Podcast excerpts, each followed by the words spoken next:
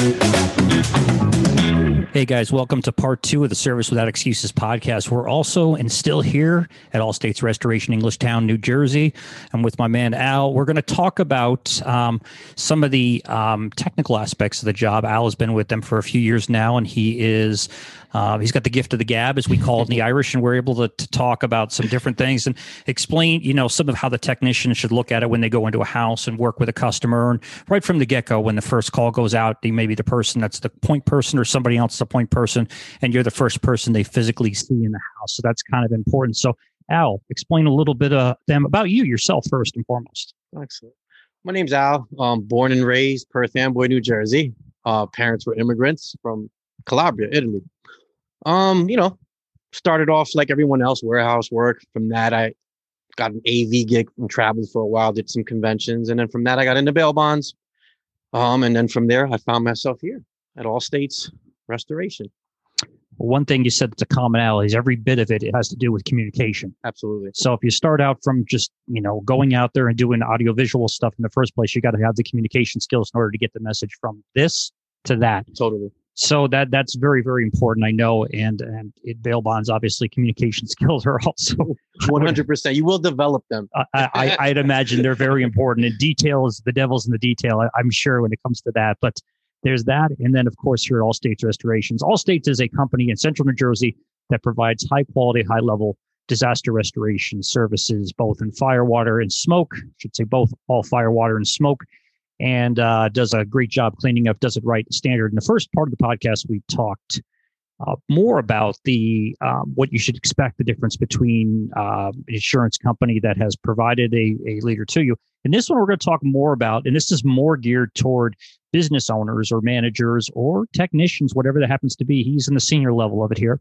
So he's going to talk to you about what the technician should be doing in the house when it comes to the job or the business, whatever it happens to be, and the level of service from the get go. Again, you're the first person they see, so absolutely. It. I mean, you know, I just like to show a professional shirt tucked in, um, booties on, gloves, obviously your PPE, especially nowadays. I mean, we were doing that previous to COVID, but obviously now more than ever. Um, and just being professional, um, giving the customer all your attention, being classy, um, being a gentleman, you're in somebody's home. You need to respect their home. You want to protect their floors and kind of just treat it like it's your own. Same way you just treat everybody. You know, I know Rob a little bit, but I already treat him like a brother because that's how I feel in life. The only way to be happy is to be like that. Everybody's connected. You know, it is. There's yeah. a truth to it because everything you do is communication. And mm-hmm. Today, communication's changed. Um, you know, I didn't have cell phones when I was a kid. I didn't have any of that stuff. So we, you know, computer was, I won't get into how big the computer was or what it was, but they're long since obsolete now. And communication is done through multiple levels. Uh, we talked about reviews and the importance of it in the first place, but communication now is done both digitally. So it could be a text message to the customer, let them know you're coming there. Absolutely. Uh, could be a text message to a fellow technician explaining what needs to get done on a job site. Um, but it's also verbal communication, and of course they, they call it a punch list. Well, punch list isn't really on a piece of paper anymore. It's it's you know we're way yeah. we're way past that. Now we have something in writing for two reasons. Number one, if you lose that paper, you'll lose the punch list. Number two, I can prove that I sent it to you. so I think that's pretty important that everybody's on the same page because yeah. you can see what it is. Um, when you get into a home and you're dealing with the customer, um, obviously they don't understand the technical. We talked about that briefly in the previous podcast. Yeah. Um, they don't. They just know something's messed up in the house. Yeah. Could be a fire, could be water damage. They're in a traumatic situation. They're already on edge in the first place because something the norm is out the window. And I think people now are going to be a little more versed to the normals out the window after COVID, but it, it's still going to be a big part of it. So explain to them a little bit more about how that goes, that that transaction. I mean, basically you get onto a scene and you you want to educate the customer. You know, you kind of put yourself in their position. There's going to be things that happen to you, and there's professionals that come and assist you, and things that you have, you know, you have no idea. If it's a paramedic that arrives, you don't know what he's doing, checking vitals. You have no idea what that is. So you kind of just want to explain to them, you know, educate them what's going on. You know, especially if it's a disaster and a water loss. Sometimes those things happen once in a lifetime. So you kind of get there, and I kind of approach it from meeting their needs. I'm not there to sell them anything. Um, I want them to see that they we're there for them. You know what I mean? There's nothing for me to sell because I'm there to meet your needs. And it's almost like you need me more than I need you. Honestly, I don't know how if that sounds bad, Rob, but no, it I sounds hundred percent right. Okay. Uh, you know, it, it's it's you're there to provide a service for them and they got to know that you're seen as the expert you're the person in the house doing the job exactly you are you are uh, their saving grace so to speak uh, when it comes to handling a job i spent 25 years of disaster restoration so i've seen everybody from people that were hugging me when i walked in the door to people that were i won't repeat what they wanted what they were trying to do but they were cursing at me out the door right. somehow i caused the problem and i didn't but you know right. you, you know the ups and downs especially mm-hmm. with the mood swings of, of a disaster um, when you're going into a house and and you're you're you're dealing with a situation, you're obviously assessing the entire job, and that's key. I, I heard, and I Sean can attest to this. I've had people tell me they went out and had companies come in and look at a job, a restoration job, let's say a water damage. Mm-hmm. They didn't even pull a meter out. Yep. They didn't look. Forget about the meter. They didn't even know where to look to look for the meter. So they went in the house, looked around, did a little, I guess, sniff test to say what do they smell and would tell them, yeah, it's it's, it's five thousand dollars to fix the job. Now, I don't, I know a lot of good contractors and people out there, but. I've been, and I've been doing it for a while, but I can't eyeball something without doing some tests. And, and, there's two reasons for it. I don't know what's wrong. Think about this: you go in and you get your car worked on. you drive in and you tell the mechanic, "Yeah, my car's not working." What's the first thing he's going to ask? What's wrong with it? Mm-hmm. So you say, "Well, it doesn't work," right. and they're like, "Okay, so what doesn't work about it?" Same thing with a doctor. Mm-hmm. They, there's no magic ball here. They no. have to know the information you're you're giving them. So if you're more forthcoming, if the customer is more forthcoming and give them the, give everything detail, if they say it's been five days since it was wet, they need to know it's been five days. If it's been a day, it's a day. Mm-hmm. But at least you're covering all the bases. when it comes to I, I would imagine that's that's extremely important in Absolutely. the whole process. Um, Absolutely. Um, so, um, what are some of the things that you can tell a fellow technician, a fellow person that's in the field? That you notice that you probably now versus a couple of years ago know more about something they should look out for at a house something they they should be aware of when they're going into a customer's home. Maybe they're missing it and that ultimately leads to um, something negative on the customer side that is really not anything you did wrong or they did wrong. It's just mm-hmm. they don't understand. What's something that really sticks out? Um that's a good question. Mm have to think about that for a second. Um, I tend to ask them. I, I, tend. I usually all the podcasts are usually thirty minutes or less, and the, the point is to get to the exact question. So you'll say something that will judge judge my standpoint, but I'll I'll go into as an example from from from my standpoint. Um, dirty shoes. Yeah, walking into the house. They got a disaster already on their mm-hmm. hands, and you walk in with a bunch of mud on the shoes because you just walked out of somebody's house and you had to pull a pump out of the basement because you were pumping out the water, mm-hmm. and you didn't realize it. You got in, got in your truck, you're walking around, you walk in the yeah. house, and you got a big old mud trail right down to the basement where they have another flood. That is a a big uh, can be a very big problem. I, I would imagine um, when it comes to uh, just the front experience. Um, we were talking about it before. Everything before is a reason. Everything afterwards is an excuse. excuse. So you tell yeah. them to get in. Yeah. We're going to be the professional, but yeah. the professional walked in with uh, looked like he just went bear trapping in the woods. Yeah. Again, with the whole conversation of treat it like it's your own home. I mean, if you're going to walk into your own home like that, and I, I probably wouldn't want you on my team.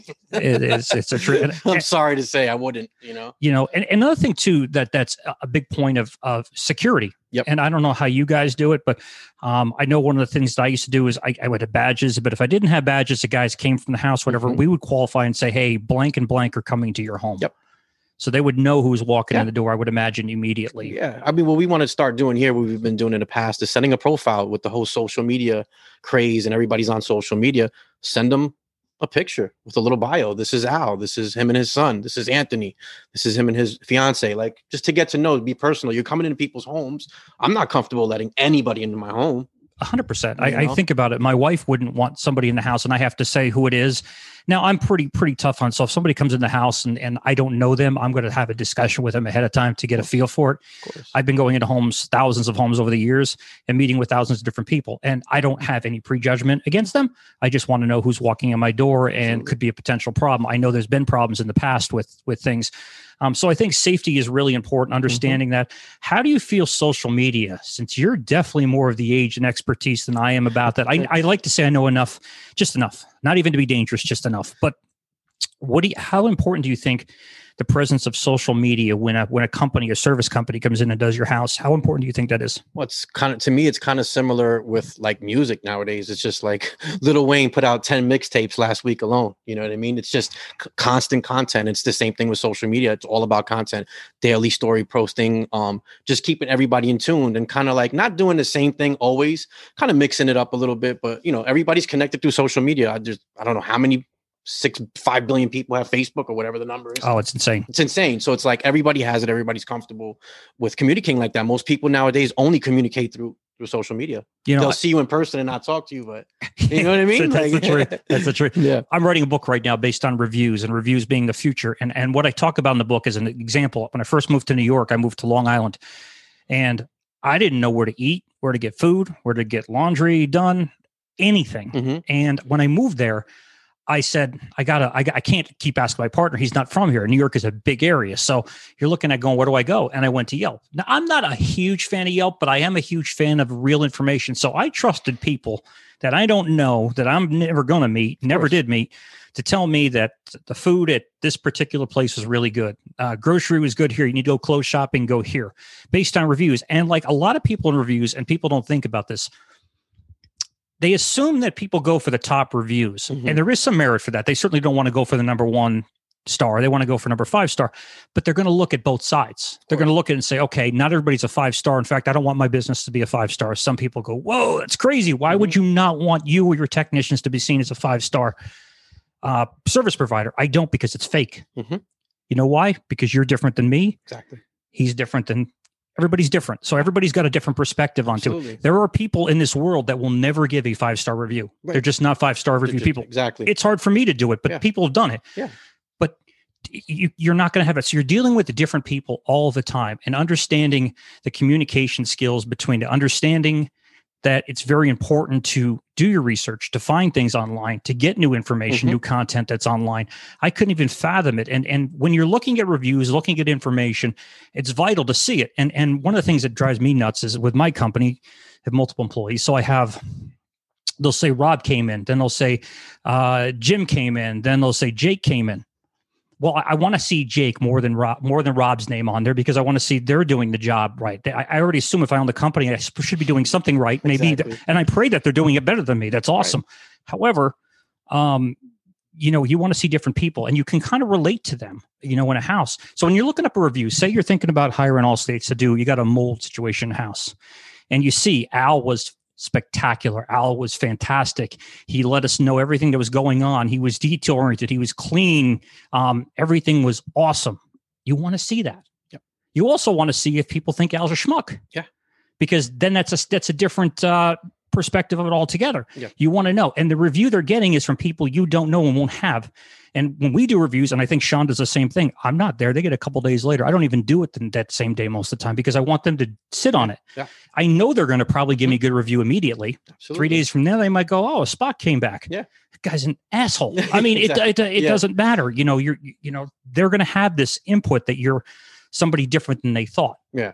So I think the presence of social media, the point of social credibility, is very very important. Um, trying to think what else I can really ask you that I think probably would be something that would benefit. Is there something you want to go over, or you you feel that um, I we already know All States is a great company to hire, you know, Right, in the first place, but um, what is something that sticks out? Say you were the consumer. Say somebody's coming to do a job at your house. What would you look for as a cons- as a customer? honesty being them being transparent and not trying to sell me anything that i just don't like that i want people to just be honest just the way i am you know i i the first thing that i tell people when i'm on site is i have no dog in the fight. I'm here to specifically help you whether they believe it or not. And it, it, it's just just being honest and being genuine. Um sometimes you- you have different people. Some people um, respond different. Some people are not easily impressed. No.